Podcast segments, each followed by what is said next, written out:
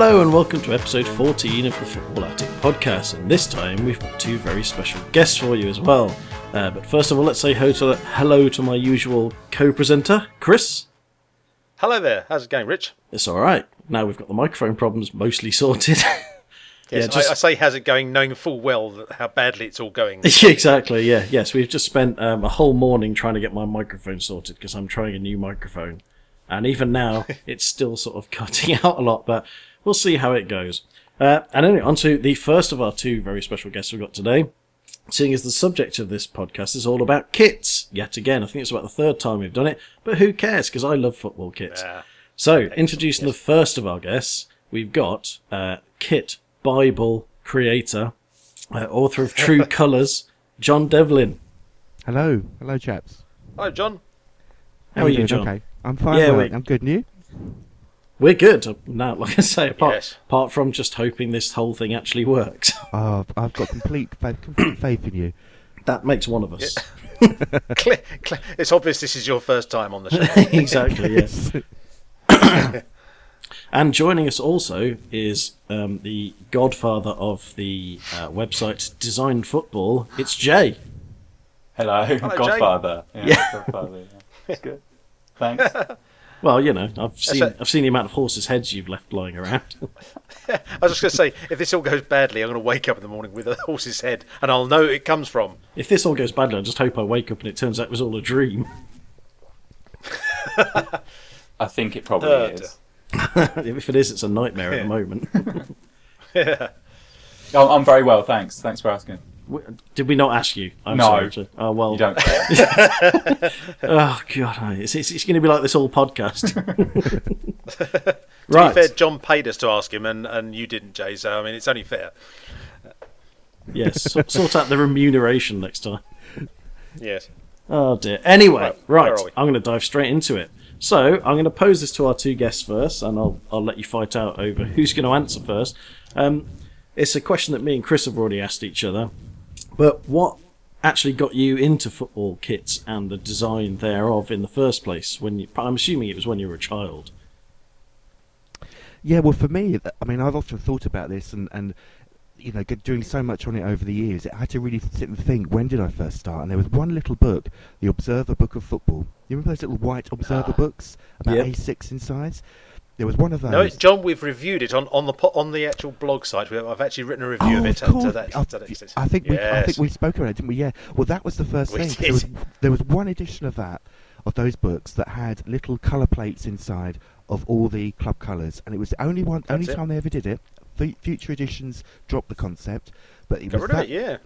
it was that one edition, and that's what got me off drawing them. And as a as a primary school boy, probably about seven or eight, drawing them in felt tips and colour pencils on my on my school book. that was it. That, so it's that little book was the first thing that got me into it. Wonderful. Wonderful. What about you, Jay?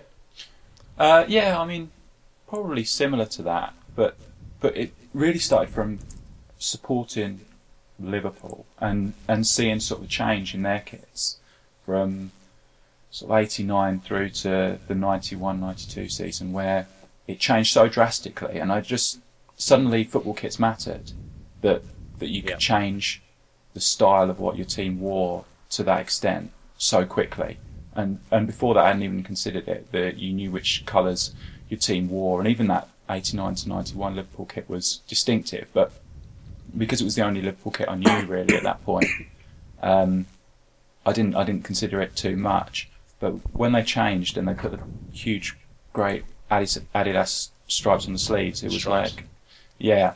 It was like um, well, what's going on here? How how how can that happen? And and it was such a drastic change and maybe hasn't been many drastic changes of the same extent since but that really hit home and, and looking at other teams that had changed at the same time I think OCD came into it as well. You were looking at sort of the templates and seeing that so many different teams around Europe were wearing a, a similar sort of kit so I, I suddenly became obsessed with that and the, the slight differences between the templates as well Was that the Adidas, Um, Adidas yes. equipment kit, Jay? yeah. So Yeah. when it went from just normal Adidas with the trefoil to, to Adidas equipment, or whatever they, I think they called it something else afterwards. But uh, yeah, with the new logo, and then they changed all the kits like that. Yeah, that, that was that was the moment. And then you start drawing your own kits, and and it and it goes from there. Did you actually like that kit, Jay? Because um, up until that point, um, it was obviously half my family from Liverpool, so I Liverpool my, were my first kind of kit club, so to speak. Apart from obviously my beloved Coventry, um, but I'd always quite liked the Liverpool kits up until that point, and that kit with the huge stripes on it, I just hated it Yeah. Whereas I absolutely loved it, I have to say. because you're an Yeah. idiot. I think it was it, it was like it was a test. Like, do you, do you care about football kits or not? Because hmm. I'm not not to say that you don't, but when that kit came out, it was like, can I, can I get on board with this? Can I get on board with the change? Hmm. And then you get interested in marketing and so on as well. You, you say, why have they done this? This is such a bold statement to change something as much as they have. So yeah, I, I, Yeah. I think it was a shock, but it was something I forced myself to like. I, got- I bought it, or I, I had it bought for me as I was a kid. But yeah, it, it was a shock. But then I thought, yeah, okay.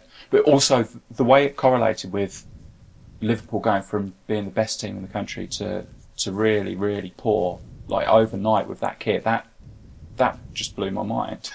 it was like the kit was controlling everything. Well, some would, some would say it was a badge, actually, wasn't it? That, that that's something I've always gone on about countless times. Ah, yes. That that big, over over kind of overladen badge came out about the same time, and I think you know, I think that's got a big part to it as well.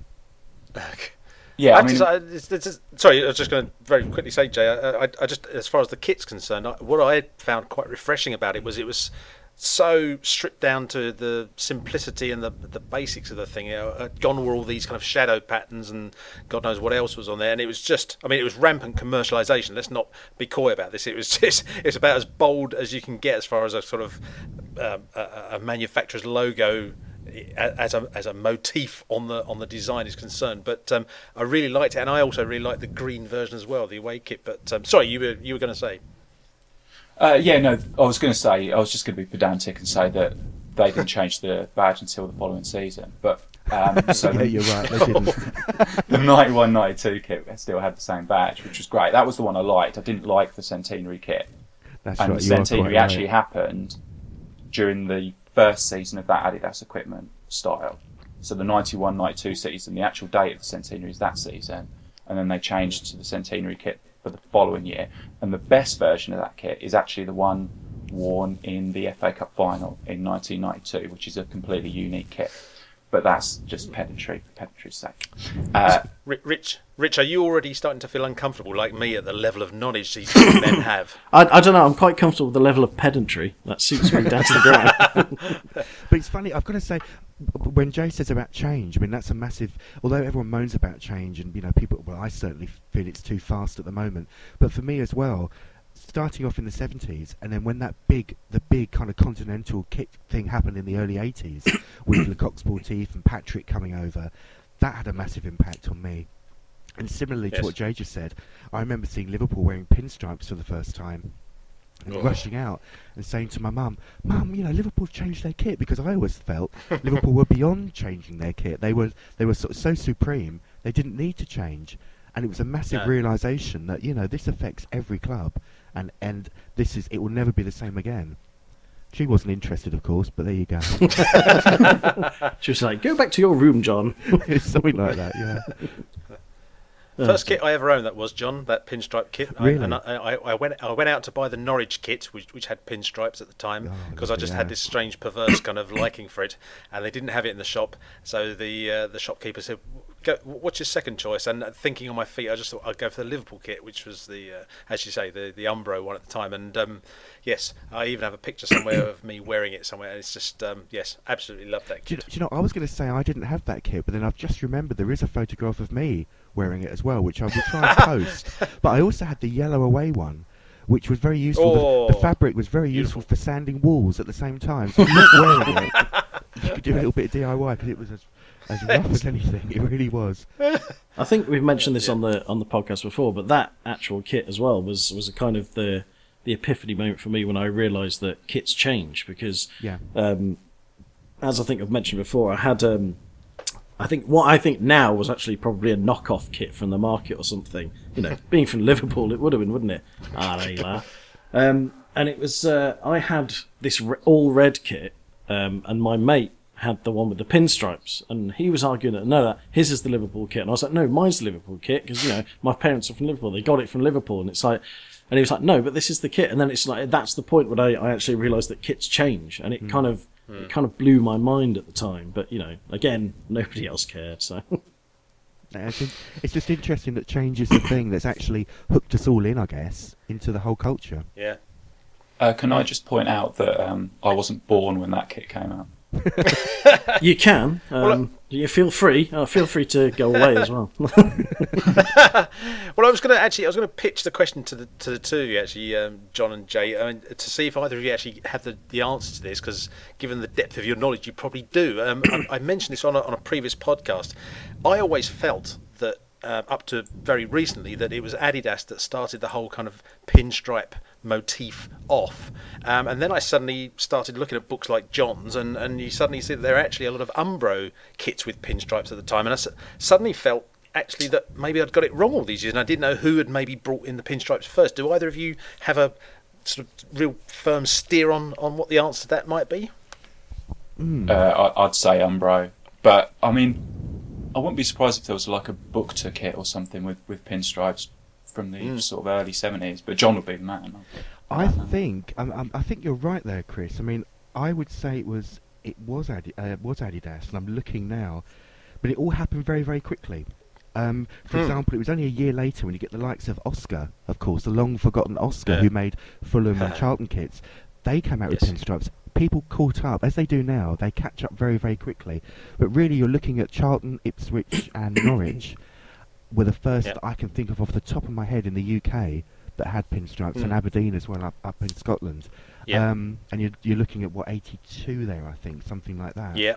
So But the reason I say that is, is I think that in, even in your, it might have been in your book. I, th- I think Leeds United, which had who had an Umbro kit at the time, um, also had pinstripes. And I'm, I'm convinced if it wasn't Leeds, somebody had a an Umbro pinstripe kit that season. I realise we're getting into very serious nerd territory No, here, well, actually, but I just Chris- wanted to ask the question while we were, you're both on the line. do you know what? Looking at looking at dates and things at the moment, the, the yellow uh, Liverpool kit we spoke about earlier, with the, with the red pinstripes, that was actually released as a very very late third strip in 81, 82. Ah. And I Wow, suspect really? I didn't know that. may well, with with Hitachi as the sponsors, and I, I Wow. believe that was possibly then the f- one of the first instances of a of a pinstripe kit. Because Ooh, the, the, the okay. home Liverpool, the home Liverpool pinstripe didn't come out till '82, so yeah, it may well have been. I, Umbro. well, I, I, I'm happy to go with that. I, I, I take your answer as the uh, absolute authority on that in that case. So um, thanks for clearing that up, John. And um, Adidas, if your lawyers are listening, then uh, just get on the get on the phone to Umbro. You know what to do. we we know they're not listening. Nobody listens. You never know. Um, be. it- actually, I mean, mentioning, um, I think we covered things like Oscar and, and Bukta and Patrick and stuff, and that actually brings me on to the next question. What a segue! Um, and uh, it's basically, and, and before I let anyone answer, I'm actually going to have my opinion on this. It was, um, it's which kit manufacturer do we think should have been or could have potentially been more successful than they were? And one of the ones that Chris has noted, like I say, is Bukta. Now, so I've always said in, in these podcasts that to me, Admiral sort of were, were cheap to me because like because of the age that I got into football kits. Um, whereas obviously I now realise they had like a rich history. But things like Bukta, when the only the first time I ever heard of their name was because they made my primary school's football kit, and they just looked cheap and nasty.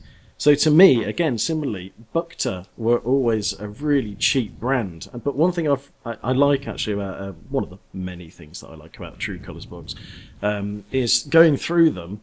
You can see I often find that Bukta seem to have like copied a lot of Umbro's designs a couple of years after they've had them. So I think when um, the 1988 uh, England kit came out, and there was a uh, like Celtic and Rangers, and I think the Rangers top had like a kind of um, checkerboard shadow pattern on it, um, and they Yes. obviously had that bizarre round neck. And then about two seasons later, I think Bukta did that for someone else. And there's quite a few of those. I think Match Probably West Ham. yeah, I think Match Winner were another one that did that. That you sort of see the big boys have got their designs, and a couple of years later, these little smaller independent, more independent ones come along and, and just basically rip them off. I think that's that happens now. I mean, the, the thing is, going back to, to the Bukta situation, of course, for for the vast majority of the last sort of uh, decade, it was really only Bukta and Umbro that they they completely Mm. ruled the football kit world. So nearly virtually Yes. any team was supplied, you know, throughout the twenty, uh, the thirties, forties, fifties, etc., by one of those two companies. And it was only really when Admiral came along that they kind of broke that monopoly. So although by the time we kind of got into kits, Bukta were were only popping up now and again, they had been Yes. around but un- unbranded shirts for many many decades. So in fact, their heritage is is there as well. Yeah, and it's actually one one thing that only very recently came to light for me as well. Actually, John is is um, how many teams have actually had a Bukta kit at some point in their history, and we're not, I'm not even talking about the sort of vintage era that you referred to there, but also just um, in later years, particularly in the 90s. I mean, the, the number of teams that have had a Bukta kit at some point, uh, just it, it goes on and on. And say even my own team, West Ham, I always sort of forget that we had a, a, a Bukta kit in the early 90s. So um, it's interesting actually uh, on that point. Um, But- but even- Jay, I mean, from, sorry, go on, So John. just say very, very quickly, even even England just before um, in the first part of the 1960s, if you look at England football Mm. online, they they were wearing Bukta just before they switched to Umbro in the early kits. 60s. So Yes, absolutely. Yeah, yeah. I was just going to say, Jay. I mean, from a point of view of um, as someone who runs a website that invites people to design their own kits and, and, and upload them to your site, and uh, a fine job you do where that's concerned as well, I may say. Um, do you, what do you do? You sort of see trends of uh, when people are designing their own kits that they're kind of borrowing elements like that, like uh, in the way that we've just sort of said that um, certain manufacturers might mimic others um, when they bring out their own kits. I mean, do you sort of see people kind of borrowing, you know, collar styles or you know patterns and things like that on their own kits? Is that is that a something that you expect to see quite a lot? Yeah, I mean, a few years ago it, that was the only way really because everything was um, was via the I think it's Football Manager online or something that you, you get these templates from there. So there'd be the Hmm. current kits and you just colour them differently. So that was the way it started out really, and, and that's what you see see. still on a lot of forums. But um, I think now it's it's like a mix of the two. That it's so similar to, to what other manufacturers are doing that they will uh, take a style from from a manufacturer, from a like Adidas or Nike usually, uh, and then they'll edit it slightly or they'll take inspiration from it. So it, it's just the same way as the smaller manufacturers will will do it. So will the amateurs will do it. Um, they'll just take a leaf out of their book, I suppose. Um, Hmm. Yeah, I mean, but but there is a lot more imagination now as well that that they don't necessarily need to. So the, the unique designs are almost as good as, as those that that get a helping hand from from Nike or Adidas or Puma or whatever. Hmm. Hmm. Um, I was because there was a there was a um, instance, uh, Rich. I think it was on a previous podcast, probably the last time we was discussing uh, football kit designs. About was it was it saying Adidas copying Le Coq Sportif on a was it an Argentina? Uh, yeah, the, the 2010 Argentina kit. They basically, um, well, it was basically, and it, to be fair, it's not like they were trying to hide it. They they said it had been in, inspired by uh, the 86 um, kit, and I, I quite liked it. To be fair, it was nice, you know.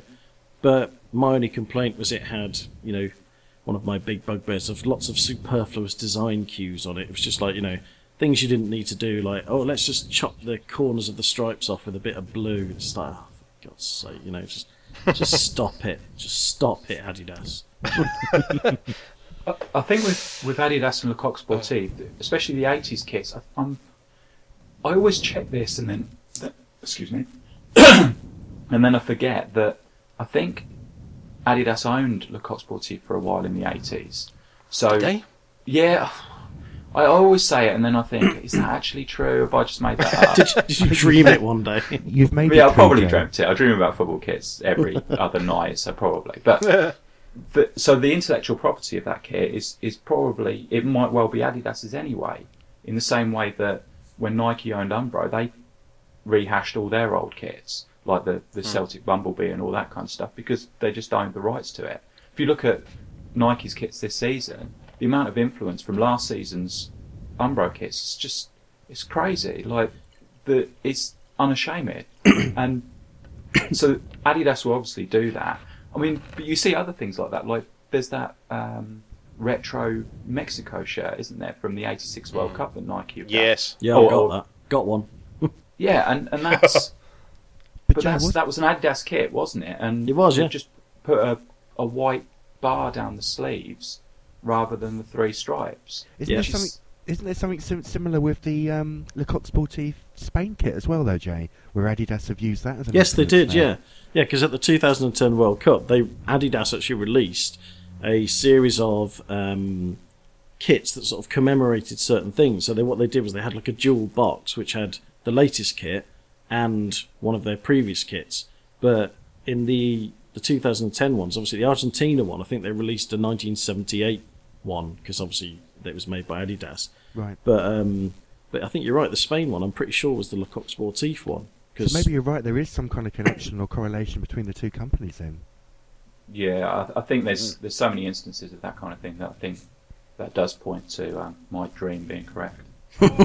One thing, actually, an interesting point it does raise is is how exactly how far can you go in terms of intellectual property? Because it's like the '86 World Cup one from Argentina was just blue and white stripes. It's just like how can you you can't really sort of copyright that or, or sort of claim it's intellectual property other than the the unique design being that the white stripe was in the middle. But it's like.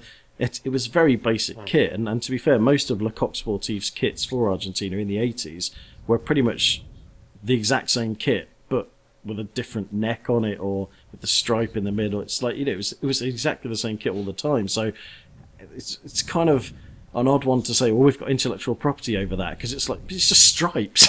But you've hit, you've kind of hit the nail on the head. I mean, that's exactly what Admiral did when they launched, or, or kind of aggressively launched and marketed replica shirts back in the 70s. By adding little flourishes and design elements, that's what gave it, that's what's made um, a plain red shirt an Admiral red shirt by adding the different elements to it.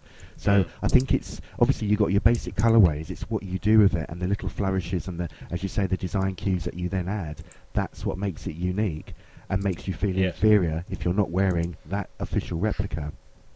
There you go. That's it. The thing is that, and that appeals to sort of utter pedant kit nerds like myself, and no doubt Jay as well. It's just like the amount of times. I mean, I've said this before on podcasts, but the amount of times that on, on I'll see shirts on eBay, and I'll rant because it's just not exactly right, and it just Yeah. does my head in. But the worst thing is, is that when you do that with kits from the '80s and early '90s, is that a lot of the time the replica kits did actually have quite a few variants. I mean, I know, for instance, that the Holland 88 kit had about four different retail versions, and and I don't think any of the retail versions were the same as the actual um, player version as well. So it's just like it's an absolute minefield.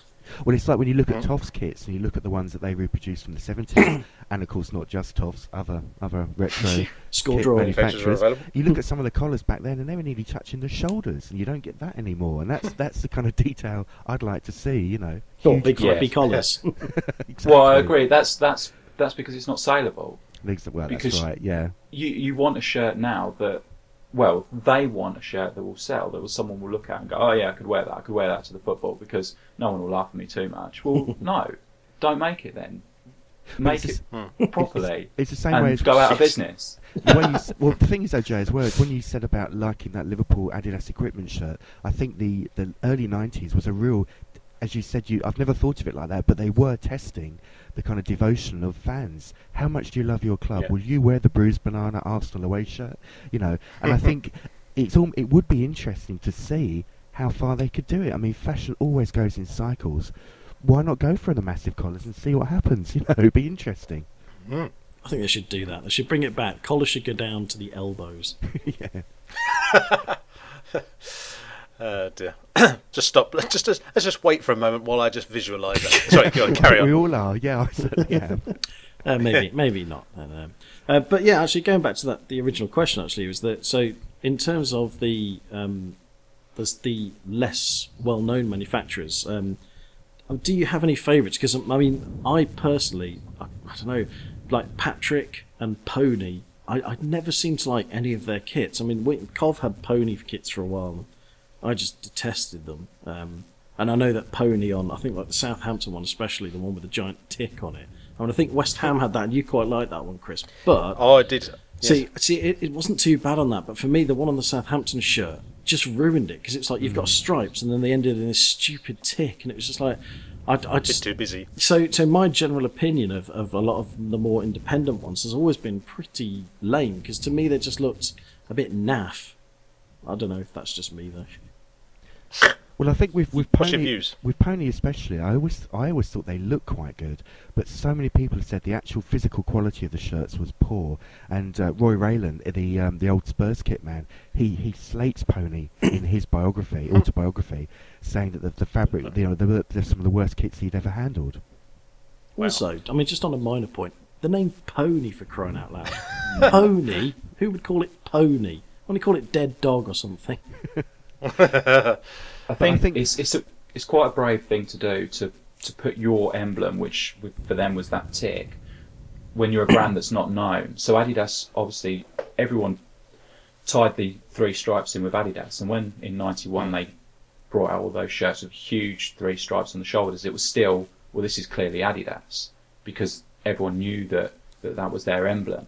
But when you're a, a lesser known brand like that, it's it's a brave thing and a dangerous thing and, and probably a, a foolish thing to actually put wait, if you think about where Pony are now to put an emblem that people don't know which completely is the focal point of the kit like that. I think that was yeah um, well I think history tells us that that didn't work out too well. Well, the period of See, that, think- that, that kit as well, Jay, was the fact that I think didn't Ad, didn't Adidas change their logo that year, so it was almost by changing the logo and then introducing these massive three stripes. It was almost a way of saying to people, "Don't panic, it's still Adidas, but we're Mhm. changing." You know, maybe. Yeah. yeah I, I was just going to say, in, in the case of the um, the the pony tick um, template, which West Ham had, that what made me like it, and it was it could only have worked with West Ham really, is um, I remember I was on holiday at the time that that summer.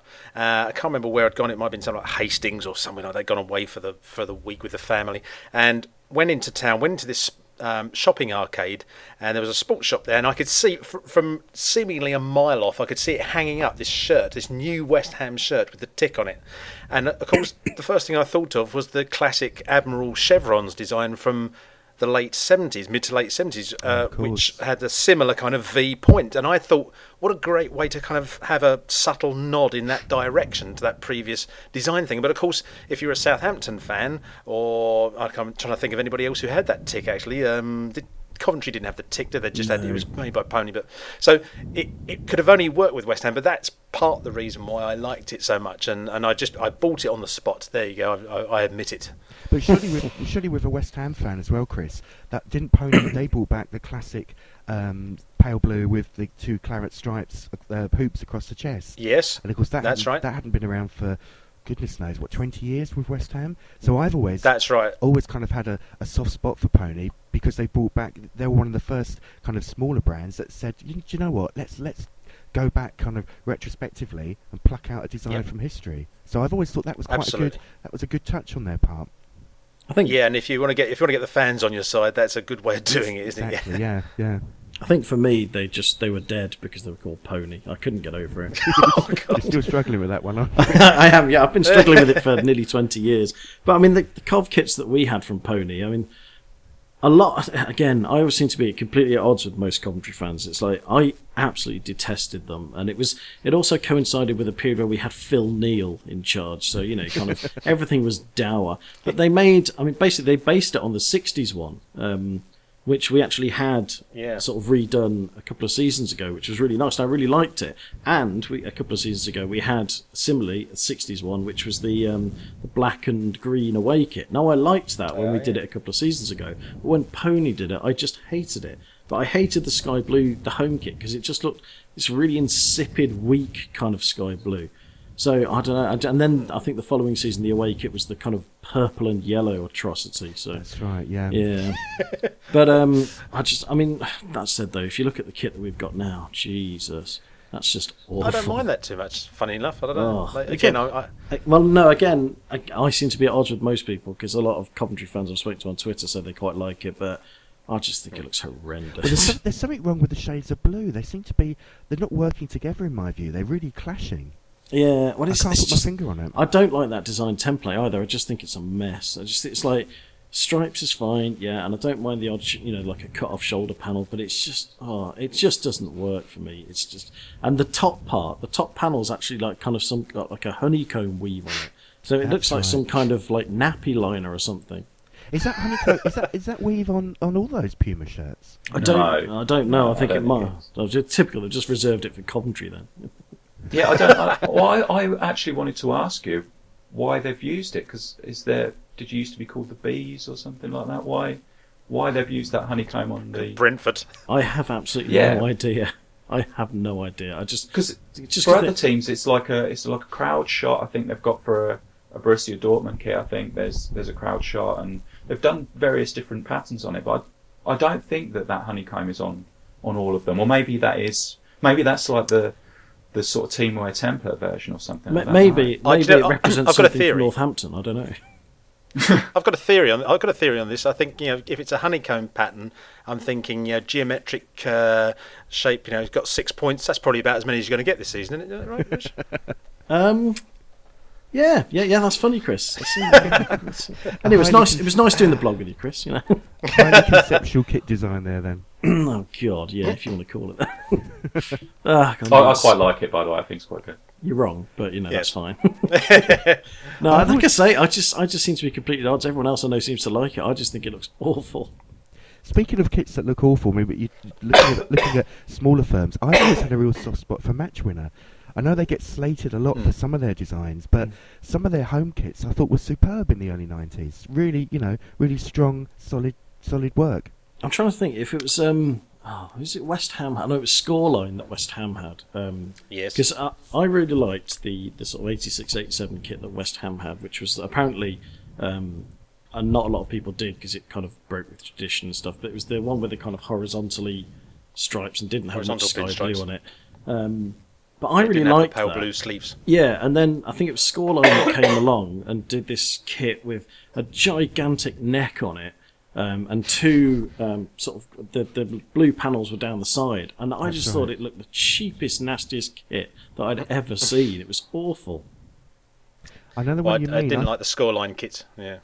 I, funny enough, my nephew still had. I was round, saw him a couple of months back, and he still had his shirt from that from that era. and it, it didn't look. It, funny enough, it, you know, twenty odd years later, it holds up fairly well. Well, I, I have to say there, there are some designs I've sort of thought, oh my god, well, they're terrible, and then you do see them that time on, and you kind of go, actually, maybe not so bad. It, it- I think they the, certain designs can soften. I don't know if you've uh, any of you have uh, had a similar experience, but yeah, I've, I've kind of found my, my views on certain designs softening uh, on, o- over an admittedly long period of time, like twenty years. Yeah, Yeah. There's been a few, but then again, some have got worse. I mean, I'm just thinking as well as the, the Bukta uh, West Ham 91 93. Oh, I thought We- you might mention that. Do you know? Do you remember the one, Crit? I mean, that was Yes. just awful. Really poor. Really, I'm think oh. I'm thinking also particularly of the away kit, which had it was white and it had these strange sort of diagonal blue, blue and claret flashes along them uh, through the middle, uh, across the middle. It was kind of just a real odd, kind of strange concoction. And I think W- Was that a Bukta kit? That one. it was, yes, yeah. it was Bukta. And I think uh, accompanied by the fact that those, you know, shirts became really massive for the first time for years, Hmm. it kind of, Yes. you know, made it even worse. Yeah, Even just now, I can back- see Trevor Morley playing playing in that kit. Sorry, go on, Jay. Just going back to, to Match Winner, the, the great thing about Match Winner was they released a, a Bolton kit that had Reebok as a sponsor, and that's just that's just about as good as it gets. It- Just to have to have one manufacturer and then and then another manufacturer, but they didn't they hadn't made any football kits by that point, which is why it happened. But um, yeah, to have another ma- manufacturer as the sponsor is just brilliant. I think Match- it was uh, Match Winner that made one of my favourite ever St Mirren kits as well. Which is, Yeah. and I think they also did a Huddersfield one. I own the St Mirren kit, and I've been trying to get one of the Huddersfield ones as well, but they tend to go for a lot of money. It's the it's what's known as the bib kit, which was Oh, this. another Oh, one, it's just yeah. an atrocity, really. It's like it's really thin black and white stripes that go about halfway up the kit, and then stripes coming in from the shoulders that also stop at the sort of chest bit. It's, if you think of the Everton 85-86 kit with the, the yoke, as it was called, it's like that, only as if someone had a migraine on top of it. yeah, I do. I do remember. I do remember the one. But that, that Bolton kit in, in particular, Jay, is, is one of my all-time favourites. And I think the fact that Matchwinner had their logo on the sleeve as well, rather than on the front of the shirt, just made it look really classy. Wasn't wasn't it Matchwinner who did the Hull City tiger skin kit? Yes, it was. uh, yeah. as I call it. Yeah. yeah, the one that crops up regularly in the in the Guardian. and the Worst- Mail's worst ever kids ever things. kits. Yeah. But that's Yeah. that that just makes me angry. That's such a brilliant kit. Yeah, the the one really that is. was released later, which I think is Pelada or something, which which looked more Yes. like a leopard print or something. That was horrendous. But that that one, that match winner one, is that's a really really great kit. totally, yeah, totally right. Totally agree. But that, The- that's the thing when you get those kind of features on. Oh, these are the worst kits of all time, and like half the time I look through them and go, I really like that. I don't. I know it's insane the design, but I really like it. You know, you can't always have boring stuff. But I, I Yeah, know- I don't- That's what I. sorry, go on, Chris. I know, I was just going to say that's what I have to. I always have this kind of um, argument with myself about, which is that sometimes the, the, the, the kits you think, oh my god, they're absolutely awful, but then you have to actually give credit for the fact that they've been um, original and creative in coming up with a design like that, rather than going through the same old stuff again. At least they sort of said, let's do something different. I mean, okay, you might polarise opinion, but at least they've actually pushed the boat out. And I'm sure there's some uh, uh, kit manufacturers I could mention that uh, generally don't uh, as their general way of working. But I, it, it uh, precludes me from saying who Nike. Nike, what? But you, but you, I think you're, you're right because otherwise things stay static, and you know you've got to. And whenever you see these brave designs, you then see the uh, the ripples of that just just just Yes, go out yeah. across all every other company, and before long they're all doing it. I mean, we all remember is it the um, the the Spurs Forest Cup final when Spurs came out with the Mhm. massive baggy shorts that Umbro produced. Everyone was in hysterics, and yet two years later, oh, everyone's they're back again. You know. Everyone's done it. Yep. I'm still waiting for the really tight shorts to come back. Yeah, I, Yeah. that's. A, I think that's a serious point. I think that will happen. I think Yeah. Umbro tried it the past couple of seasons. The the shorts that they've been giving the players are, are not the usual sort of XL or double XL anymore. They have come down to sort of a large, I think, and they do look a lot more slimmer cut. I mean, I, I obviously spent too long looking at that area. of Looking at men's shorts. professional footballers, but they just seem a lot tighter on. I mean, particularly on Sergio Aguero, I've noticed uh, his shorts look particularly tight, but he has got huge thighs. Anyway, So, has it just got hot in here? but just more points of pedantry. Those, I think, those Spurs shorts in '91. The only reason we always talk about the Spurs shorts changing everything is because they wore the following season's kit in the FA Cup final. That's right. Yeah. when in fact I think there were several teams who in 91 92 would have had those bigger shorts but we always describe those as the Spurs shorts because Yes. they were, they were, theirs was the first kit that we actually saw Got him first. Yeah. I don't, I'm not sure. I've I'm- you may be right. I'm not sure. I mean, I've looking at sportswear catalogues of the of the era. It's really funny because they, they often have the um, the old home kit because of course in those days it was generally two years per per kit.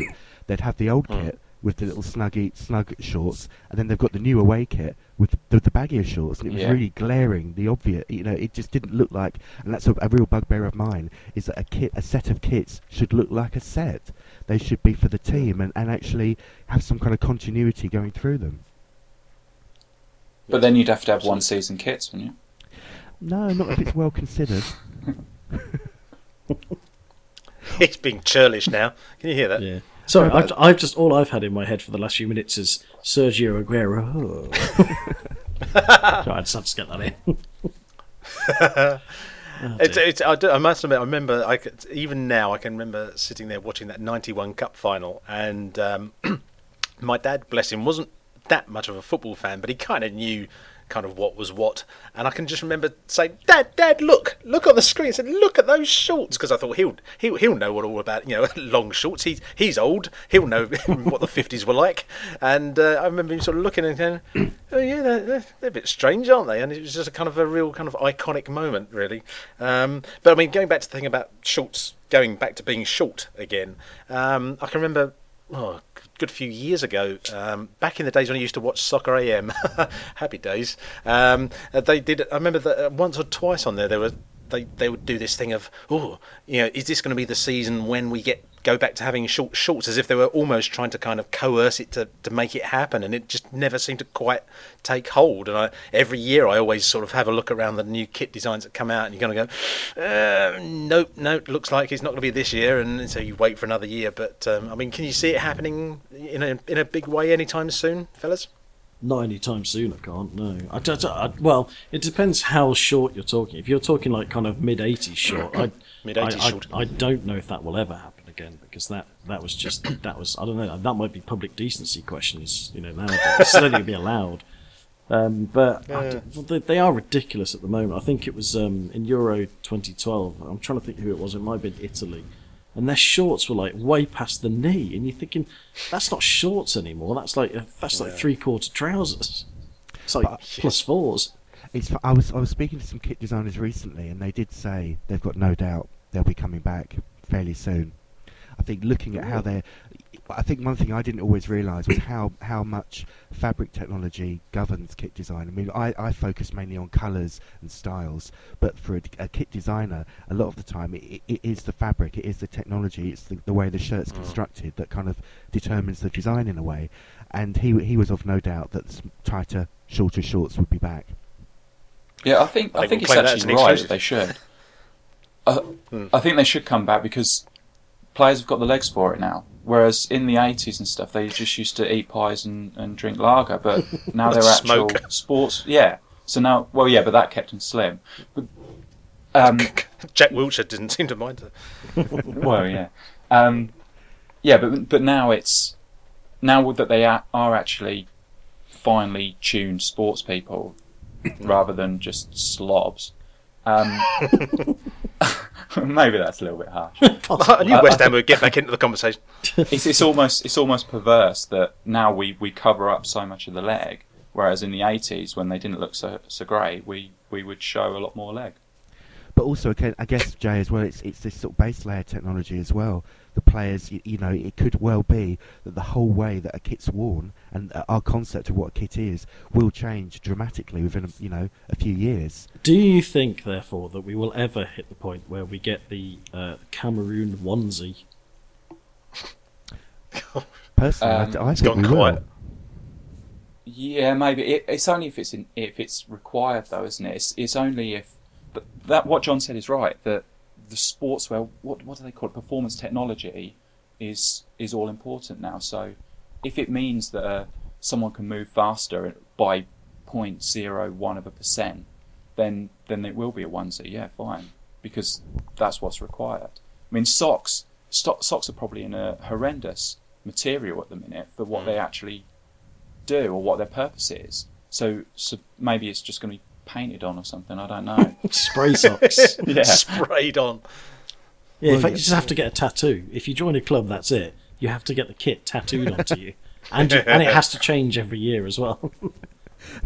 Well, I think spray technology. I've, I'm sure I've heard that mentioned somewhere before. Actually, Oh, Was it, was it another of Jay's dreams? it might be.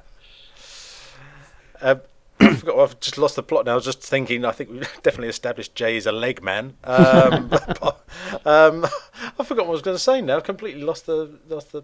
Uh, but carry on. I'll, let's I- let's, let's move on. come Let's move on Can from the I, legs. can I just thank you for opening the uh, base layer door for me? Oh That's- god, I was I was going to try and not Yeah. mention it. I've just Uh, I've just remembered. Yeah, sorry. Go on. Carry, carry on, Jay. No, no, I haven't got anything more to say about base layers yet. It'll come up later. it won't. Hold that thought. Hold that. I'm going to thought. edit it out. Um, no. um, I, I was just going to say we, we've talked about um, like things like the Adidas logo, um, o- you know, almost overpowering a kit, and and I've mentioned before certain things like like I don't like overly done design cues. I don't mind insane shirts, but just when when some when a bit of design seems to be on a kit for no reason other than like they couldn't think of anything else. Um, so in terms of design like that, do you do you actually think that certain things end up cluttering kits or and also like logos um, and not, I think we've had kits before like Puma I think went through a phase of having about three or four Puma cat logos all over their shirts. So it's it's just do you think sometimes that people overdo it on the um, uh, not just on the design but in terms of logo placement and uh, obviously in, in a lot of um, foreign lands uh, you often get like about five or six sponsors on it which actually to be honest I quite like that. Well, I'm, I'm Yeah. gonna be I'm gonna be kind of controversial. I know a lot. I get a lot of stick for this, considering people think I'm a traditionalist. But I also agree with you. I love I love a load of sponsors on a shirt. I think, especially now, I'm seeing a lot on the on the sleeves more, and I think they look really really good. and I would rather see that generating a bit of income for the club than have a sleeve patch. I think sleeve patches are a waste of time. Personally, I don't see they seem to be getting bigger and bigger, and um, don't really contribute anything to the to the design or the club. The biggest crime that to me that sleeve patches have actually induced is the break in the Adidas three stripes. Because Oh, yes. so, see, um, my my opinion on that is if you're going to break the stripes, don't con- don't continue them at the bottom for about an inch of the shirt. It just looks stupid. It's like I think the Argentina one from 2010 had that literally about an inch of stripe at the bottom of the sleeve. Just don't do that. Just stop it at the shoulder like Liverpool had in the 80s. It's Exa- just it's fine. And that's that's the thing with the, going back to West Ham again. The new West Ham kit, you know, I know it's very popular, but for me, the the stripes should have stopped at the shoulder. Why continue them onto Yeah. the? You know, I know Adidas are very very brand heavy, and more so than any other designer. You know, they're really conscious to f- force their brand. I mean, they're the only ones that actually have their name on their on their logo as well at the moment. But Mm. they've got to do something different with those, and I think sleeve patches, you're right, have, have set that trend that uh, that you know it, they're influencing the design too much. Yeah, I, I think I think it's actually a concession. The the sleeve patches, the sleeve patches being used, and then the the break coming in the Adidas stripes. That's actually come about because because you don't see it in South America, for example. It's come about because UEFA have got obviously got to deal with Adidas, and you you'll be the ones who get sued for this, so I don't actually care. The, All, The, all uh, opinions expressed on this podcast are the whole are held by the people themselves. Football Attic has no Well responsibility. What, what Well happened Rick. is, in if you look at say, look at Man United win the treble in 98, 99, they wore a special kit in Europe, and that was because their domestic kit had the Umbro um, diamond strip thing down the sleeves, and they weren't allowed to wear that in Europe because of excessive branding.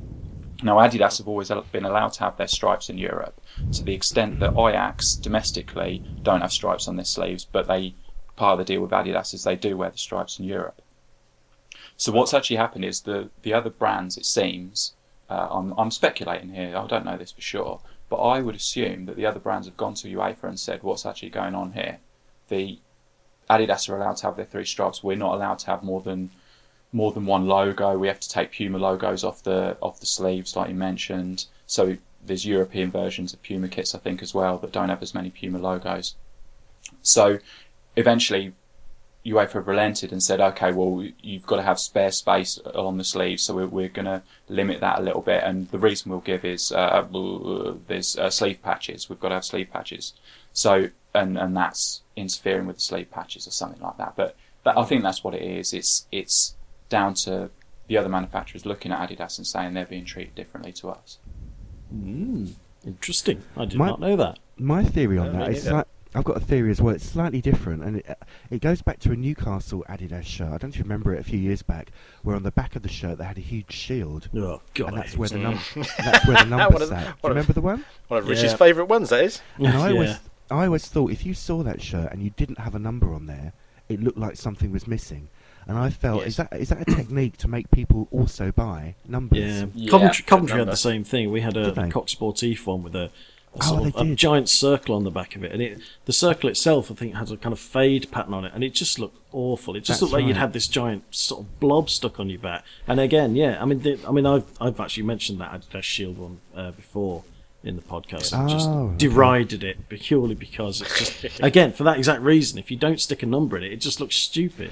Well, for that principle, then, I mean, my suspicions, and again, you know, uh, it's just totally my view, and I, I could be completely off the mark. I always thought if they leave a gap there, considering the, the you know Adidas and FIFA and E- UEFA so closely you know in bed with each other, I guess leaving a gap is it is it calling out for something to go in, i.e. a sleeve patch, if you're looking at a major tournament. Is it something to do with that? Is it an idea to sell more sleeve patches? Yeah, I think it's that as well. So I'm I'm going to say that that thing I said before was rubbish. Just ignore that. I'm going to agree with John that it's down to um, them wanting people to buy the patches that go on the sleeves, and I'm I'm going to blame another corporate organisation for this. So I'll go with Barclays. It's to do with Barclays because Barclays want every kid in the country to have a uh, a Barclays logo on their sleeve. Yeah. Interesting. Yeah, it could be. There's a, I'm feeling a lot of hate today. No, we see. This is the thing. I think we're all of us. I mean, whenever any media thing does top ten worst kits and all that, I don't know about you. I'd like to see hmm. top ten best kits. I'd like to, you know, Absolutely. which is what True Colours was all about. Was celebrating kit Yeah. design. I mean, we're critical, but we we we love them all the same. You know. Yeah, but everybody knows that good news doesn't sell. Well, that's true. Yeah. Again, And I uh, have to say, I have to say, with regards to uh, uh, the Football Attic blog site, I started off doing features like the best five of whatever the category happened to be, and that was going well until Rich decided to throw in his counter argument, which was always the worst five of that particular subject. So, you know, what Look, can as, I, as we what can I found out you? I with the, tried. as we found out with the best and worst of Subbuteo, Chris, which one got more hits? Which one got picked up by the Guardian? I know it's, It's it's always a the cruel world worst. we live yeah, in. exactly. Yeah, so that's why from now on I'm just only ever doing the worst of everything. the worst So of just going back to the. Sorry, I was just going to say. Yeah, no, I, I was going going to drag back it back to the original question because uh, Yeah. I, I didn't like the tangent that we were going off at. you um, started it. Uh, no, the the sponsorship on the on the kits, I, I am against uh, the amount of sort of Puma logos and stuff. And what happened in sort of 2009 when the whole Umbro Tailored By thing came out, that's when they anything that was superfluous they removed, and they said, okay, we're going to have it it simple and straightforward. Now, hmm. the the Umbro kits, particularly of two seasons before 2007 to 2008, they were just covered in all kinds of crap. There's stuff Yeah. you really didn't need, like so many Umbro logos and little flashes down the side. yeah, And Yeah. generally, that was just awful, particularly on the England kit of that. yeah, of totally period. agree. Yeah, I've, I've Um, ranted about that fan, before. I concur. The only thing, the only time that worked, and it worked brilliantly, it was this is the second best Hull City kit ever, is the 2007-2008 kit because it's it's all that amber or whatever colour they wear, but then the side panels, which look terrible on every other kit, are made up of little diamonds, Umbro diamonds. That's like the background pattern, but because it's them and the, the detail on the shoulder, it's all in black. It looks like tiger stripes on the shoulder, and on the side panels, it looks like uh, a little sort of glimpse of tiger stripes as well. There, Yeah. so that's like one of the best kits I've ever seen. But I think they fluked it because they just had all this stuff, and it I've just just well I've just looked par. that one up, and if it's the one I'm thinking it is, it's the same one as it's basically the same templates they had for England that year, Yeah, uh, which was crap. Um, yeah, it, it although but you're right, it actually does work better in Hmm. the Hull kit, mainly because it's two tone. It's not yeah. like loads of different colours, and that's that's. I mean, the England one just literally looked like. Oh, well, no, I won't go on about it because I've covered, I've covered that many times done that before. yeah, Well, West Ham had had uh, had that template at the time, and it, it almost looked good, but it was just a bit too messy. There was too many bits and pieces all over the place in different colours, and it just I don't know, it just didn't come together. But I yeah, completely take your point on that one, Jay. With uh, with regards to the Hull one, it does look very effective. It I works think- for Hull. I think in theory that template did work well, apart from the fiddly little bits and the little motifs and the holo- holographic mm. stickers and the stitching. But the actual design, of course, I think Birmingham and Wigan had it too.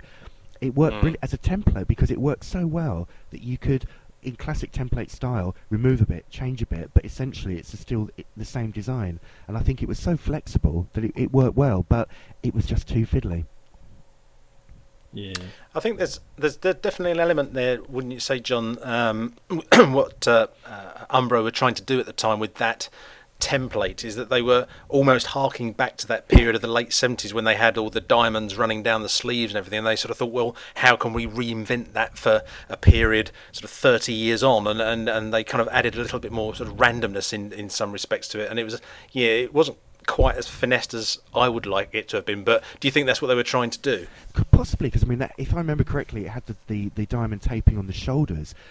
What was Yes. interesting about that, and this is again why I wish Adidas would look at this, is that they the, the taping went from front to back. It wasn't just sort of on straight lines. It was a real 360 degree shirt, in, Mm, in as much yes. as it curved round. And I know rugby kits do that as well. And that I thought was good. You know, the fact that Hmm. it wasn't designed to be looked at from front or back. It was designed to be seen as a whole kind of cohesive item. I still Yeah, think my yeah. theory is correct, which was that basically they got some designer. It was like bring your child to work day, and he brought in his little bag of coloured shapes, and then he just arranged them into a nice pattern, and then he sneezed, and they went everywhere, and that's well, that's how that happened.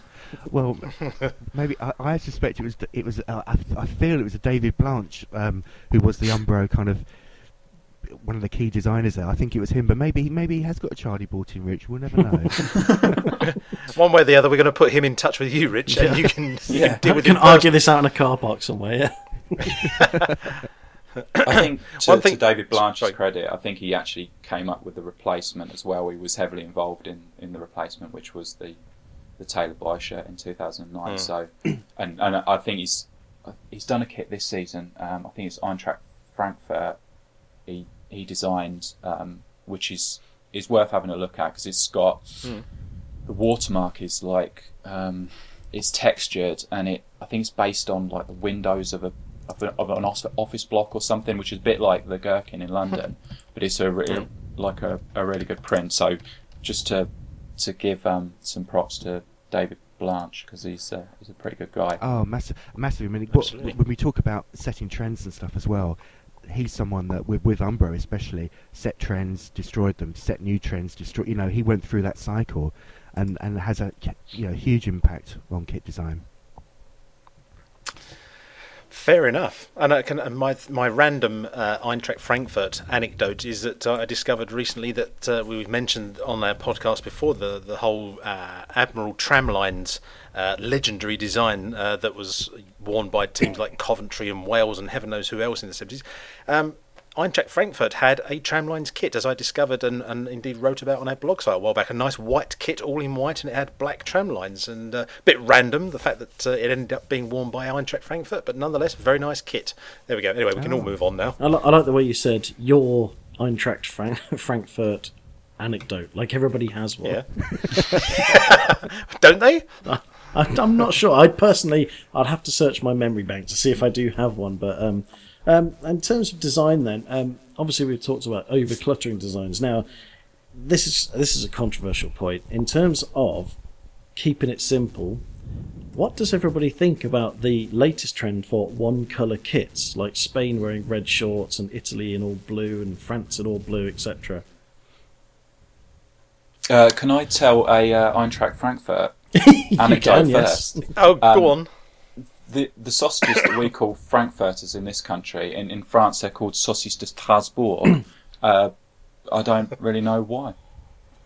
I thought you were going to say they're called Eintrachters or something. no, no, it's it's only really related to sausages. Actually, I've just thought I do have an That's Eintracht fine. Frankfurt um, anecdote, and that is that What have I one time in in my dis, in my sort of quite near past, I was on a podcast and someone mentioned a random Eintracht Frankfurt um, thing. Uh, that that's my anecdote. But what, would happen, what would happen if Eintracht Frankfurt played Hamburg? Oh, dear. Cholesterol. Or what would happen if they played All Day Breakfast FC? The uh, all, all colour kits, you say? Yes, Um,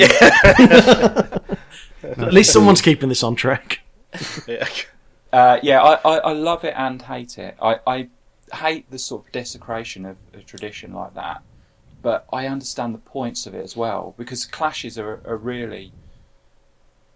I think we need to give uh, a bit of a mention to Denis Hurley, who's come up with the phrase um, overall clash, which is a huge problem in football where people think that uh, a red shirt, white shorts, and red socks doesn't clash with the vice versa to whatever I've just said, which hmm. is I think white short, white shirt, red shorts, and white socks. That is a clash, and because the individual elements don't clash with each other, people think oh that that'll be fine, but it doesn't work.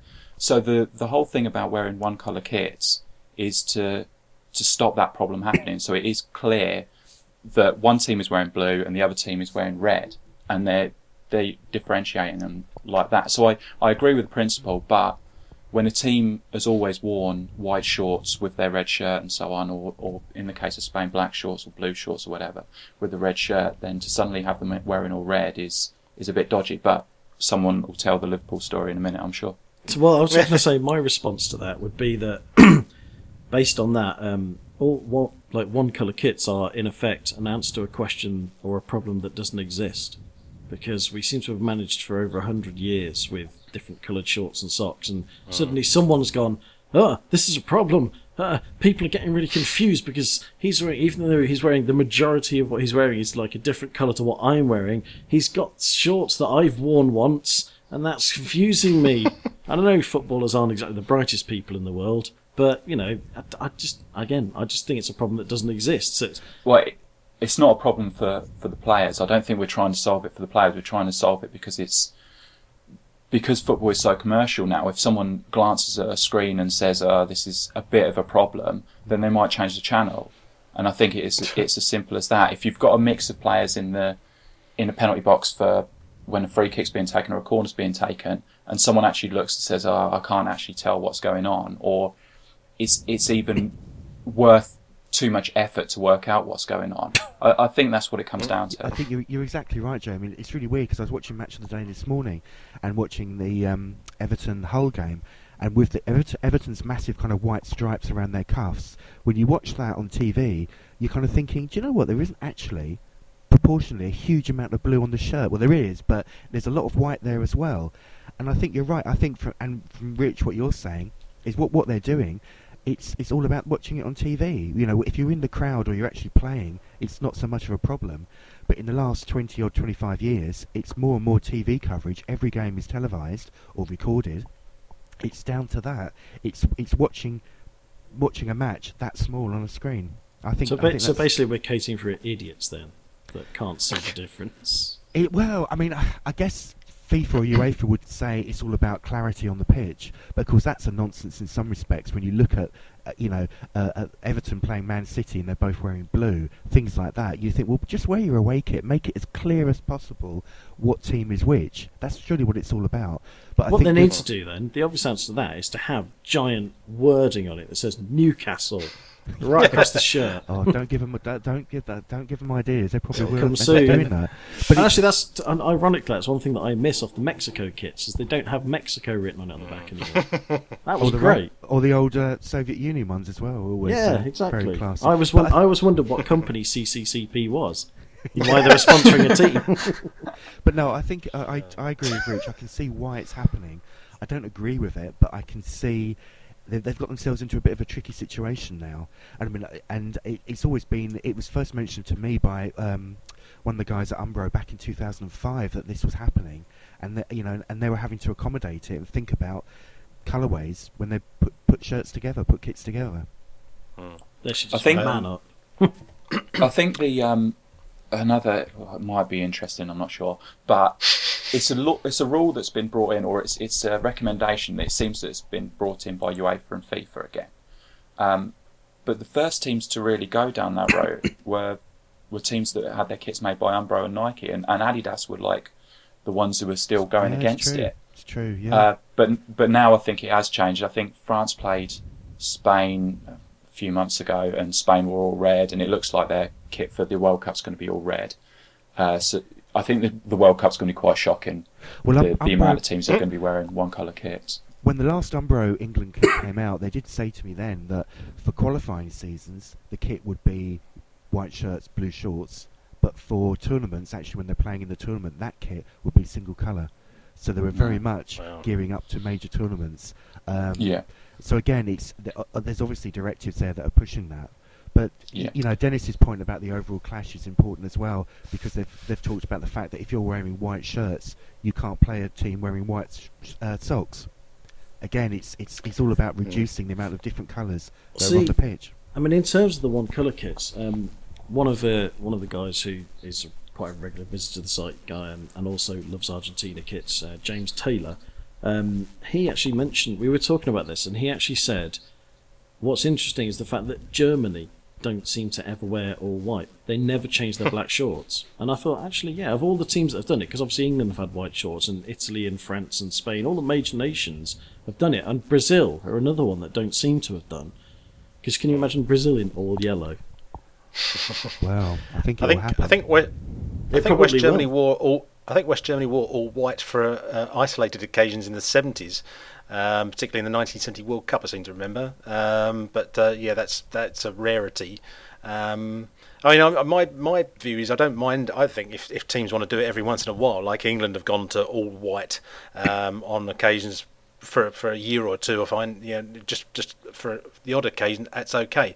Um, but um, but on a on a kind of continuous basis, I don't think it's sort of it's the way forward really. But um, I was just thinking, uh, if, if, I think a lot of this, if you track it back, it actually goes back to the days of black and white TV, uh, when you had to have very clear delineation between which team was wearing one kit and which was wearing the other.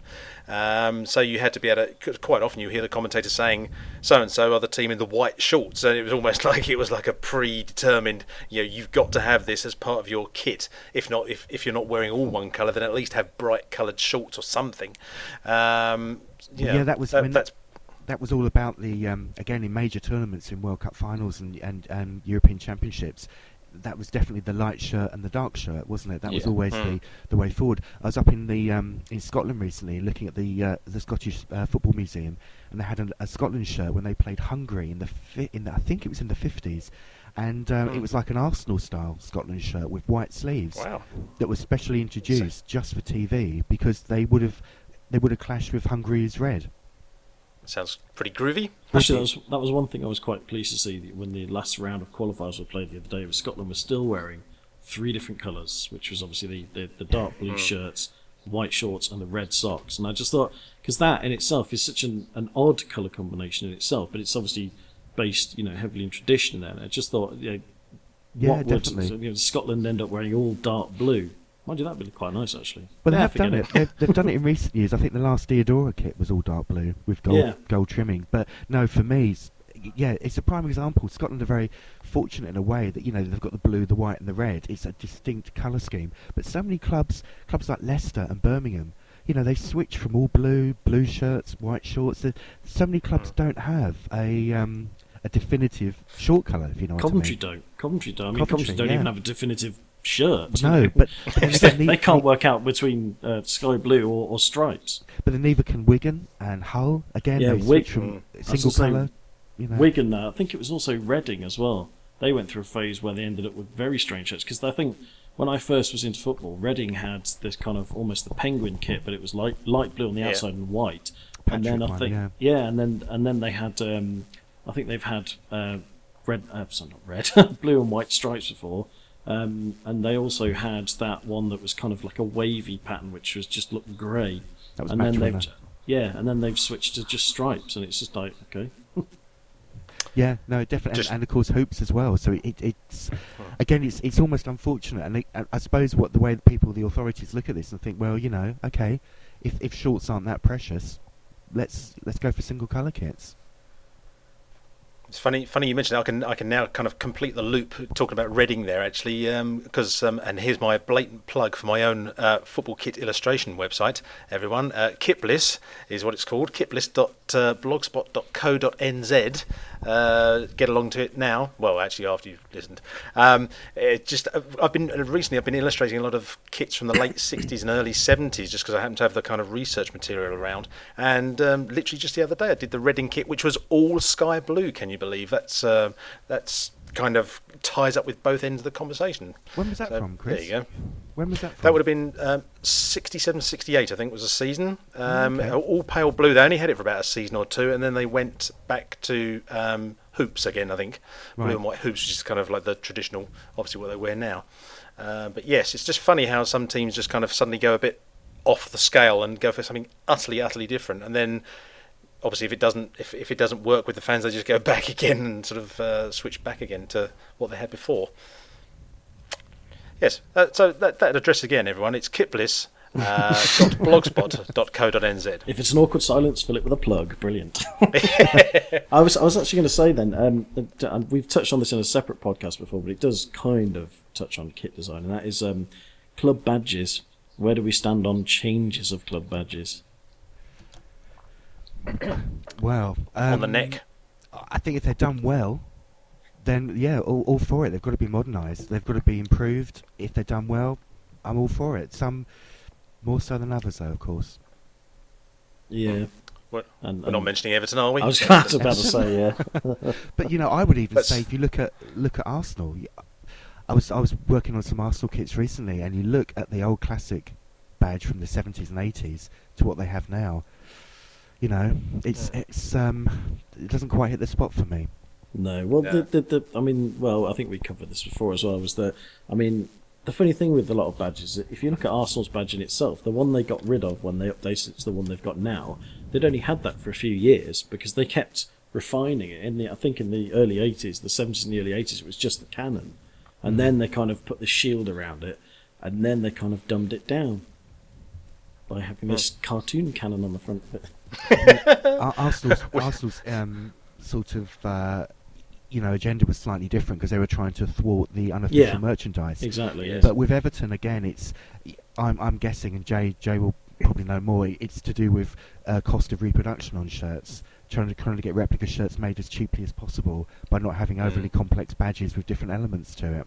Well, they also said it was colours. down to um, um, scaling as well, so that when you scale certain things down, it doesn't scale properly. And I can, I can, I totally understand. Like, so when we talked about this, we we totally understood the reasons for doing it. It's often the execution, but I I do find it funny that people are incredibly precious over it nowadays, whereas. 20, 30 years ago, people didn't give a toss. You know, it's like badges changed like, all the time. I mean, as sad as it is, one of the things I do like about that I do like doing with True Colours is going through and tracing the changes of badges. And there's very few teams that have actually still got the same badges when True Colours started. I think um, Norwich and Forest are two of them. But Forest's badge in itself, and I think we talked about this before, is is actually had that have changed at any point, you'd look back at the badge that Forest have got now and say, "Wow, that looks so dated. It looks so 70s." You know, whereas Yeah. because they've kept it, it's just like, "Oh, that's a classic badge." And Southampton as well is another good example. Yeah, Yeah, yeah. Yeah, they've worked. But I, I also as well, it's the um, again, it's it's modern necessity that needs to do it. And of course, there's all sorts of design elements. Yes, about shrinking down is important with a logo, but it's um. I think more people have got a voice now as well, haven't they? Everyone can state their complaints. course. And look what we've had this Yeah. season with, with the Everton thing, with Cardiff with their shorts. You know the power, and again with with Jay with design football, the power that people have in saying, "Do you know what? I don't like this," and and the clubs are clubs are listening. Yeah, I think the thing with Everton is because it, it's just a shambles the whole thing. So they they created this new crest. They obviously hadn't checked with the fans. It it almost doesn't matter whether they whether it is a good crest, whether it's a good design or not. The fact is, if you don't go to the fans and check, then and I think this is worth remembering now more than ever. The fans still own the club. It doesn't matter what the setup is. It doesn't matter who who has, whether it's floated on the stock market, whether it's uh, someone from Kuwait who owns the club, the fans will have that say, and Hmm. things can go very, very badly wrong if you ignore your fans completely. They they still have that power, and we still I, no, I we don't still think have they an- do. I don't think they do. Uh, If you well- just ask Mister Tan down at Cardiff because he hasn't changed back, and I don't think he's because to because they either. haven't fought hard enough. Because the fans haven't. Listen, fought are you hard listening enough to this, change it. Cardiff fans? Jay says you haven't fought hard enough. And and when they do uh, a shorts thing where they go, oh oh oh, you don't like the shorts. Oh oh okay. Well, what we'll do is we'll involve you, and and you can you can choose the shorts, and everyone goes, oh look, they're good guys. Then let's change the colour of the shorts. Don't believe it for a second. It's a PR exercise. The whole thing. of course it is. And- Yeah. the the Everton thing, they they came along. They said this is the new crest, and Everton fans were up in arms, obviously. And it's it. You say it's twenty years ago that people didn't care. You didn't have. You didn't have the accessibility to the club directly. That's you right, couldn't yeah. at them in a tweet, which took thirty seconds to write, or ten hmm. seconds to write even, and then suddenly there's ten thousand of those tweets saying we don't like your crest. So you, you used to sit down with your quill and your inkwell and write a, a, a strongly worded letter, and no one could be bothered to do that. Yeah. So that's what's actually changed. That you, you can contact the club quickly like that, and I think people do need to know. And you, as a Coventry fan, need to move your club back to Coventry. No, I don't know anything about that, so I'm not going to speak specifically about that. Oh, But I, I quite like it in Northampton. No, I don't really. I'm just joking. no, it's horrible. I was going to, I was going to um, actually chip in a, a sort of question here in, in terms of when clubs uh, change either their kit or their logo, or heaven forbid, both at the same time. Um, who do you think should be? Who do you think should have the final say on, on when tho- what those changes are? Should it be the fans alone? Should it be the club alone? or should it be maybe some kind of composite panel of maybe a couple of people from the club, a couple of people from the supporters group, a couple of people from the manufacturers, and or yeah, what's what would you suggest is the best That- solution? that- Who that's should have the final supposedly- say? That's supposedly what Everton did. They did consult with them. That's according to the, according Well, to the in that case, I did. retract my question. and that that's half the issue because they said, well, I mean, like I've said before, I don't I don't know to what degree they did. They they had a bunch of fans in for a focus group. I don't think they then designed the logo and went back to the fans and said, "Do you like this logo?" But they focus grouped it and said, "Right, these are the important elements." But so I don't know, I don't know. It's but the I suppose the point is from a club, it must be a nightmare. You look at things and you go, right, we want to do this, we want to do this. This could save us X amount of pounds, or it could generate this much revenue. Great. Now I've got to go and consult, you know, 30, 40,000 people and see if they all agree. And it's just like if you're the owner of a club, like for instance, like Vincent Tan, I can totally understand why you just think, you know what, stick it. I'll just do what I want. I own this bloody club. They don't. I know they give me money, but and and then it and it is a test to a degree of right okay how much do you care because it's like you know i mean it's like i'm going to change the complete ethos of this club and change the badge and everything and have a little dragon stamping on a bluebird just to you know kind of really really bring it home. And let's see how many of you still turn up every week. It's like oh we've got premiership football. Oh look loads of you are turning up. And it's just like it's, it's once one does it it kind of opens the door. And I know a lot of a lot of others have tried it, and there is a lot more of backlash. But I wouldn't say that the Cardiff backlash was small. But there's an awful lot of people still going to Cardiff because they want the Premiership football. And it then comes down to okay, do you want success at any cost? And you have to understand that when I say at any cost, it is any cost. Or do you want your tradition? And traditionally, you've been in like you know the third division. So do you want to keep that bit as well? I think the Cardiff thing, what really bugs me most about that, I don't know what you guys think, is the fact that they've still got a blue away shirt. To me, That's just taking the mick, isn't It, it? it is. It's, like, it's like having an affair. It's like saying to your partner, "I'm going to go and have an affair with the person over the road," but you can watch. You know, it's, it's, it's like it's just rubbing your nose in it. And I think either have the guts and go for a complete change, which I don't think they should do. I just don't think, although kits are so important and colours important, heritage is important too. And what, how mm. much more would it? How much more special would it have been for a Cardiff fan to see their team, who they've followed for years and years, in the history of the club, playing in the Premiership in blue? That that would have been a massive thing for them, surely.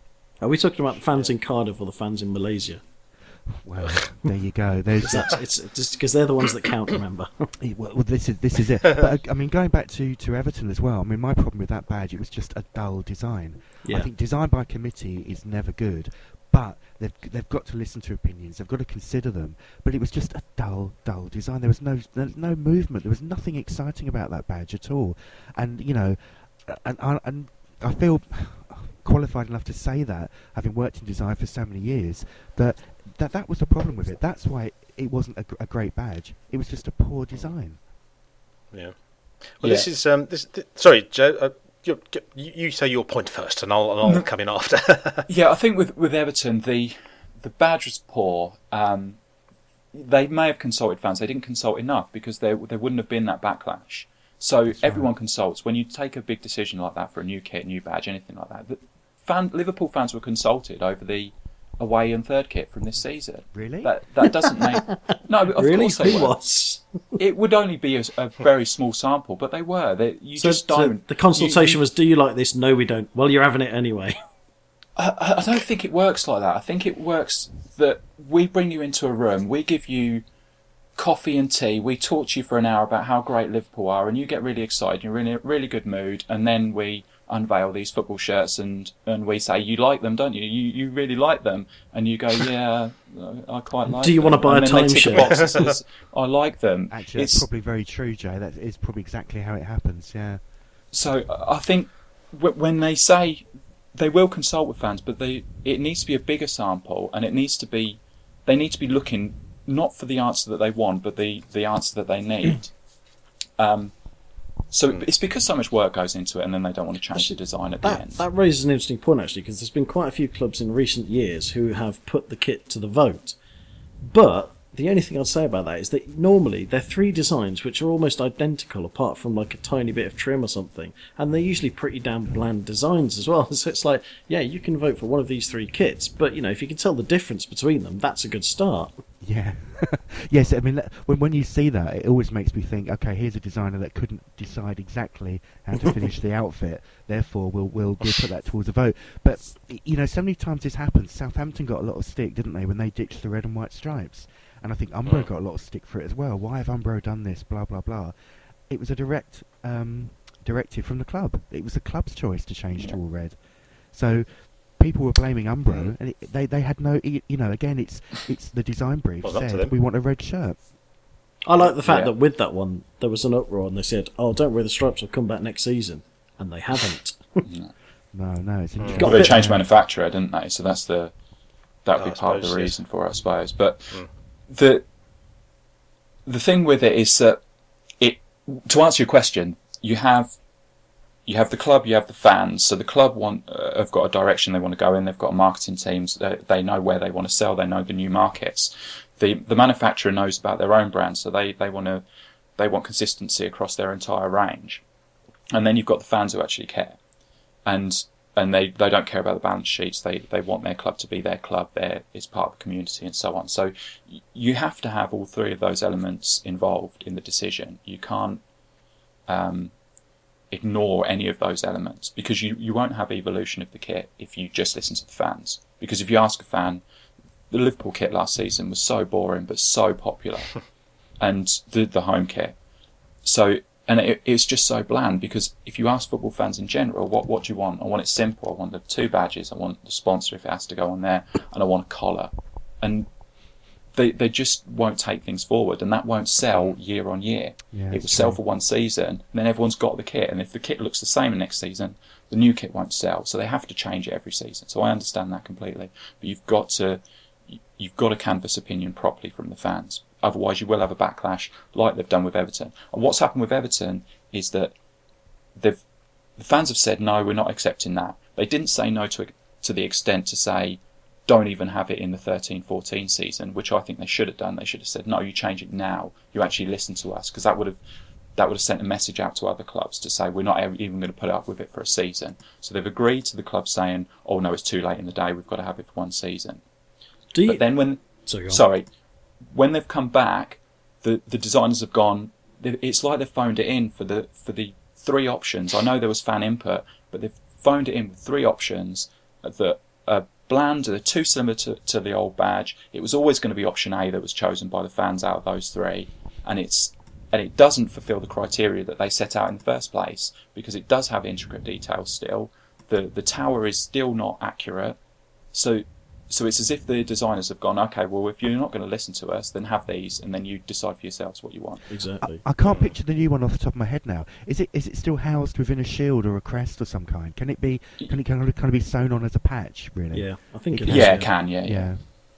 I was I was about to say, do, putting my super cynical head on, do you actually think that anyone at these clubs has actually deliberately done any of these things just to generate interest and almost with the intention of going back to some original crest or kit or something? Do you actually think that anyone has ever been that cynical to deliberately put something out that they know that people will hate to generate interest and then almost like boost sales when they change it back again? Feyenoord. It's the old. It's the Feyenoord a new couple Coke of seasons. syndrome.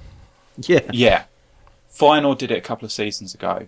Um, I think because you, you saw that they had they released their kit or they they did some launch pics of the kit around Christmas time for the following season, and and everyone just came out and, and all the forums went wild saying, "Oh, these these kits are awful." I remember the, the classic statement was the co- the collar is an ugly shame, which I particularly liked. and and then they re-released the kit and and they re, they they brought out another kit which was far more popular. But it just seemed like they were trying to hype up the release of the new kit by by showing you pictures of a kit that was never actually going to be worn. Yeah, that's that's what I mean. I, I do- it must it must cross some people's minds, but I suppose that's the thing. If they never actually released it, that's quite a cheap way of doing it. But I suppose with Everton, it's like it's too late. They've done it now. It is going to cost a lot of money putting Yeah. it back again. I think it happens in smaller, um, kind of uh, smaller versions all the time. I think it always has done. You know, you've got a, a Larry away kit, and the next season it's back to plain and simple. Everyone's delighted, and I think it's that, that idea of small, small little peaks and troughs throughout decades. I think that does happen. Whether they're going to be that cynical and go out for a massive rebrand and uh, and use that as a as a marketing tool. I don't know, but I've got no doubt from a design point of view, it's it's a great way. It's a simple way to solve at least one design problem. You know, okay, what we're going to do this season, we'll make it quite outrageous. Next season, we're back to classic, you know, tradition, and I think it's that that's how that works. Yeah. I think when when we talk about kits being outrageous, particularly, I'll, I'll keep on going back to it because I hate them so much, and I hate Warrior for doing it, and I hate the club for allowing it. But the Liverpool kits from this season, the, the change kit and the third kit, there is, I think there is a, a genuine feeling that if we if we have a kit that's that's nice and everyone likes it, and it's quite simple, then people who see it will buy it. So you'll have a certain percentage of people who, who will see it, look at it, and go, "Oh yeah, that's a nice kit. I'll go and buy it." When you release a horrendous kit that that is spread around the world on Twitter and Facebook, you need a far smaller percentage of the people who see it to actually buy it to make more money. Yeah. Do, does that make sense? So Yeah. it's yeah. like yeah. so so that's what I worry about, and I understand it as a marketing ploy. I don't want it being done with one of the most famous and successful football clubs ever that means a huge amount to a huge amount of people. That's what Man United. Sorry. Sorry. is it. With is this podcast finished? I think it is now. You can't punch me from where you are. The Not interesting question, of course, Oh. comes: what, what happens? What happens when Liverpool win, say, the league or? I don't, I don't think we need to worry about one of- that. Well, I, I'm, I'm talking purely hypothetically, but I mean, uh, yeah, let's say they win the FA Cup final or something, wearing one of those hideous kits. What what happens to its reputation then? People suddenly think, ah, I remember that, that cup final we won. It was a great cup final. We were wearing that kit. Well, it's the, It's it's the, it's, Yeah. it's It's the too Admiral bad. 82 effect, isn't it? Because it's like everyone loves the Admiral 82 England kit where it was crap. So, oh, here we go again. uh, I'm, anyway, Yeah. sorry, carry on, John. No, I think I, yeah, I, I think it's. I'm with. I mean, oh dear, we could spend about two Oh. hours talking about those Liverpool kits. I think they're they're so poorly considered that I think even if they won, you know, the the league wearing Champions the League. Yeah, I just I don't think it would be salvaged. It would be. It would ever be endeared to the Liverpool fans, and rightly so. I mean, they're Mm. they really I don't know what's going on. The fact that they've for the second season run running they've kind of you know challenged fans um, uh, opinions if you like that worries me because it's almost like they're saying well do you know what? We're, we're on this path now and we ain't moving. We're sticking with this this approach of classic and simple home shirts but Larry away kits. And that makes me very nervous. God knows what they're going to do next year. I, I quite like them in the sense that they, they remind me of early 80s computer games because the third shirt just looks like it's got a Space Invader on it. And the the away shirt, which I think is the white one, that just looks like Horace goes skiing. yes. Rare. but do you know the, the, exactly the, third, the third shirt? I watched that game recently, the um, Sunderland game. The third shirt does remind me of a few of the Reebok away shirts that they did for Yeah. Man City um, in the early part of the yeah. 2000. You know, it wasn't. Yeah. It's, it's Yep. the the away one is almost.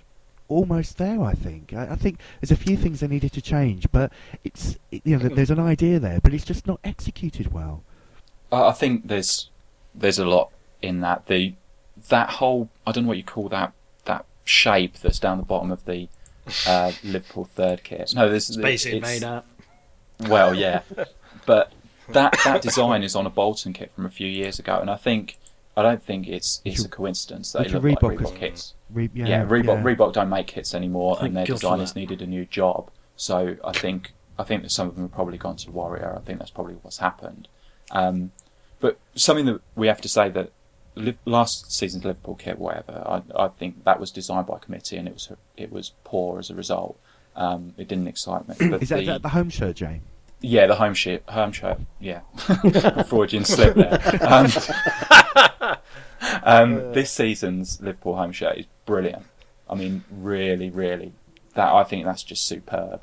And and what you say about teams winning and and the kit becoming iconic as a result, Liverpool's good start to the season actually makes that home shirt um, even even better for me. So I think that's that's true. But Liverpool won the Champions League in 2005 in a pretty poor Reebok kit, and that hasn't suddenly become like this wonderful shirt, what what design masterpiece or anything like that. And and that was a, a pretty thrilling victory. So But I, I think that Give I it think time. That comes, I think that comes as well from, um, and this is where Jay and I disagree. This is I think that comes from single season shirts. I, d- I still think there's not enough time in a single season for a shirt to become truly loved, no matter what they win in it. I think if that had been a shirt that had, you know, um, although I think that shirt was worn for two seasons, wasn't it? Yeah, The it's two Champions League seasons. one. yeah. But I think that's often what happens um, when when the designers just got longer to bed in with the fans. I don't know. Tell that to the uh, the people who keep whoring out the 1987 Cov kit to every everything, every opportunity that they get. You know.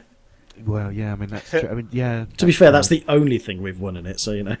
Yeah, I think that makes a difference. Liverpool have got a lot of iconic kits because they've won like five European Cups and 18 Yeah, leagues. they're mostly with pinstripes and big collars, though, aren't they? Before I was born, I don't know. Yeah. Actually, you'll find in, in Liverpool, I've, I've, again being pedantic, in Liverpool's classic era, they were one of the only clubs that never wore a collar. They never wore a collar during the 70s, where everyone else seemed to.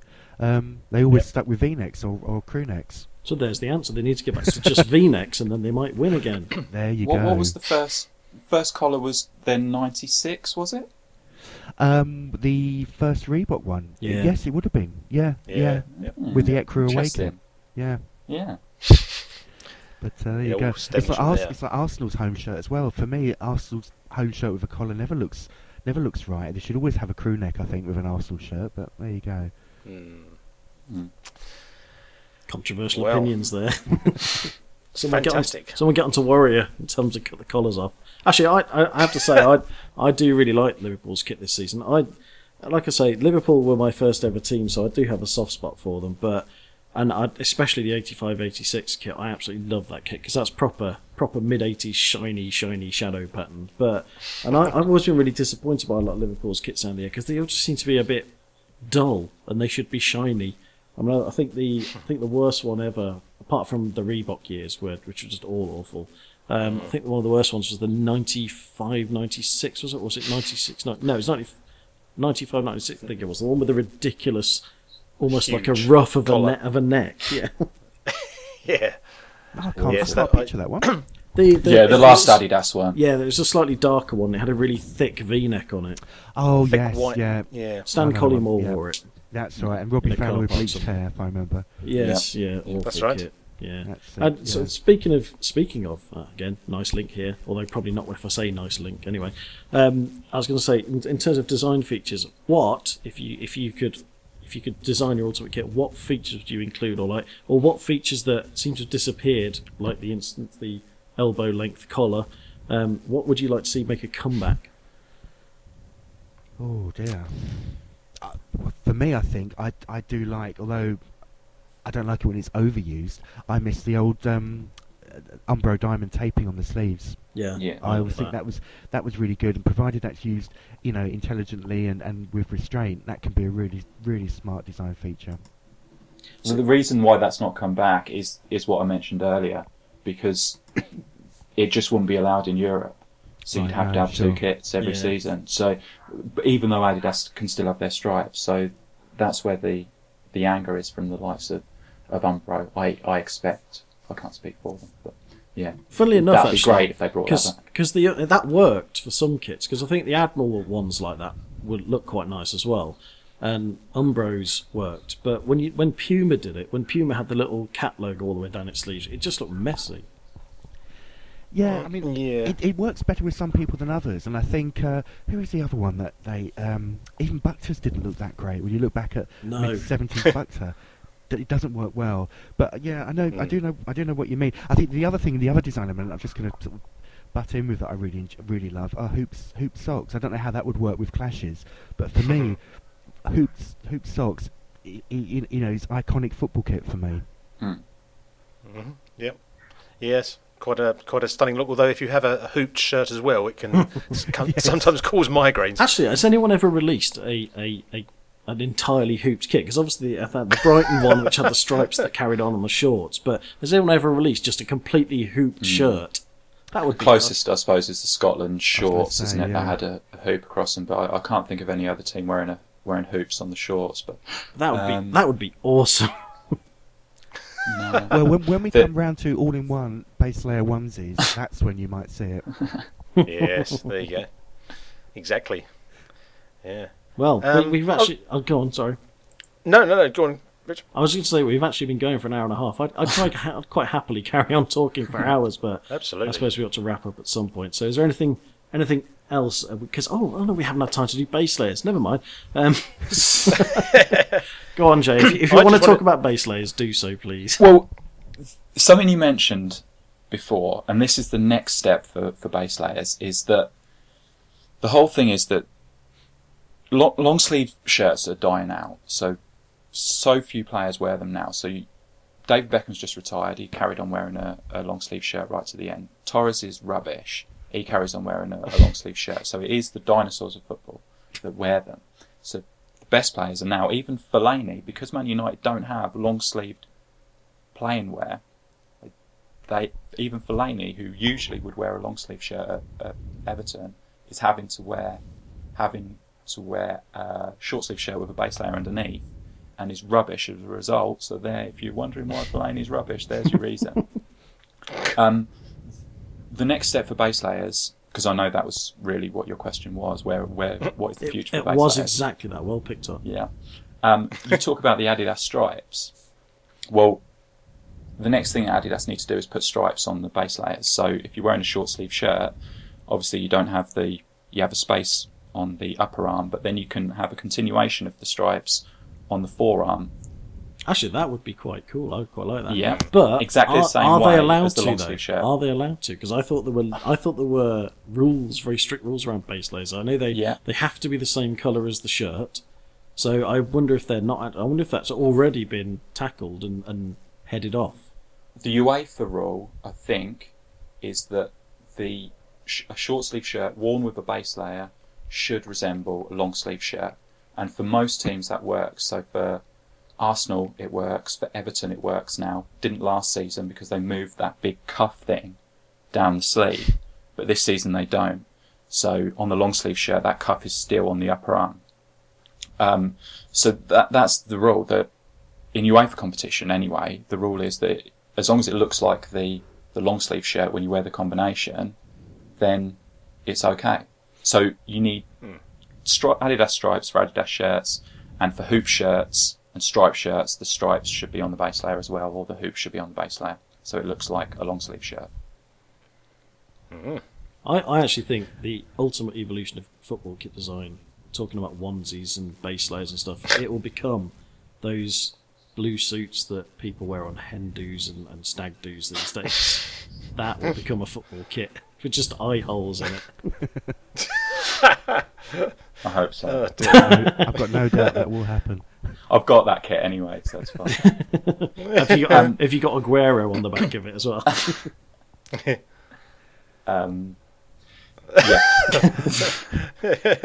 oh, the other thing about base layers, um, the worst thing, bugbear, is they still haven't released base layers of alternate sleeves. So if you have a shirt that has one blue sleeve and one white sleeve, like Blackburn, the base layers they have to either wear blue base layer or white base layer. So one of the sleeves looks rubbish, and certainly doesn't resemble what the long No, sleeve shirt exactly. would look like.